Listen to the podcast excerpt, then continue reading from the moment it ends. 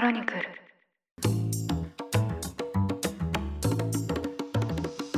おはようございます。7月25日月曜日。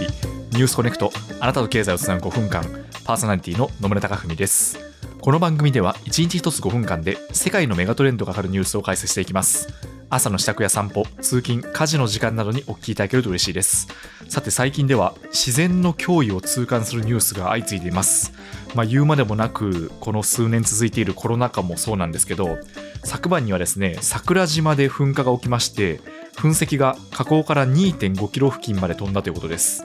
で昨晩時点では噴火警報が発表されまして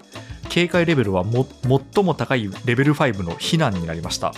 これはですね、噴火警戒レベルが導入されてから今回で初めてのケースということです。ぜひですね、付近の方々は厳重な警戒をしていただければと思います。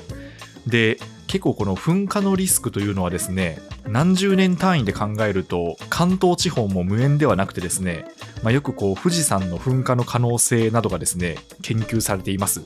付近の方々の無事を祈るとともにですね、まあ、他の地域の方々もぜひ気をつけていただければと思います。さて今日は同じく自然の脅威に関するニュースです。おととい23日、WHO は感染症サル痘の蔓延を国際的に懸念される公衆衛生上の緊急事態としました。これは WHO が発する警告で最も高いレベルのものとなりまして、2020年1月の新型コロナウイルス以来となります。サル痘はアフリカ由来の感染症でして、もともとはリスやネズミ、そしてサルなどがウイルスを保有しています。そうした動物に人間が噛まれると感染します。もともとは人から人への感染は稀でした。ただ今年5月以降、ヨーロッパ諸国でアフリカとは直接関係のない人々の間で患者が発生し始めました。すでにイギリスやスペインなど75の国と地域で1万6000人以上が感染しています。ちなみに現時点ではまだ日本での感染報告はありません。で、このサル痘がどういう症状を示すかと言いますと、潜伏期間は通常7日から14日間で、発熱や頭痛、リンパ節の腫れ、筋肉痛といった症状が出ます。で、それが数日間続いた後、発疹が出るということです。で、発疹は主に顔から始まって体中に広まり、徐々に膨らんで水ぶくれになります。それが2から4週間でかさぶたになり治っていきます。で、ほとんどの場合は命を落とすまでには至っておらず、欧米諸国で確認された数千の症例では、今のところ死者は出ていません。ヨーロッパでも1万人を超える患者のうち、病院での治療を必要としたのは100人程度にとどまっています。ただ、アフリカではすでに5人が死亡していまして、重症化のリスクもゼロとは言えません。で、この感染する経路なんですけど、この水泡が破れてそこからウイルスが放出されます。主に寝具や衣類、調理器具からの感染のほか、皮膚と皮膚との接触が主な感染経路だと現時点では考えられています。WHO は密接な接触によって誰もが感染する可能性があるとした上で、これまで調査で確認された患者の多くは男性同士で性的な接触があったとしています。ではこの感染症予防なんですけど、ワクチンがどうなっているかというと、かつて接種が行われた天然痘のワクチンが高い効果があることが確認されています。WHO によりますと、サル痘を防ぐ効果は天然痘のワクチンは85%に達します。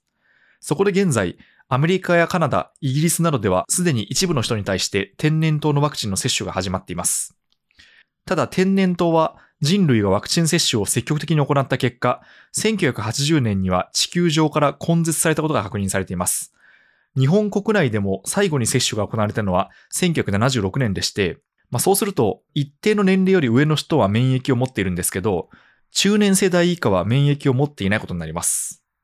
そのため現在、国内で備蓄されている天然痘のワクチンについて、サル痘のワクチンとして使えるように厚生労働省の検討が進んでいます。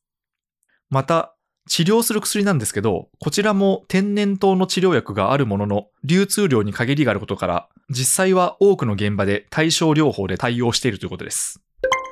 まあ、というわけでこのサル痘に関するニュースは5月23日のこのニュースコネクトでも取り上げたんですけどその時点ではまだ数百名程度だったものの現時点では1万6000人と感染が拡大していることが分かります。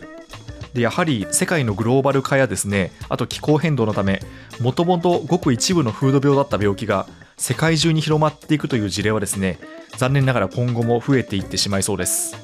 現時点ではまだ命を落とす病気とは言えないんですがくれぐれも用心していただければと思います。ニュースコネクトお相手は野村貴文でした。番組への感想は「ハッシュタグニュースコネクト」とつけてツイッターに投稿ください。もしこの番組が気に入っていただけましたらぜひフォローいただけると嬉しいです。それでは良い一日をお過ごしください。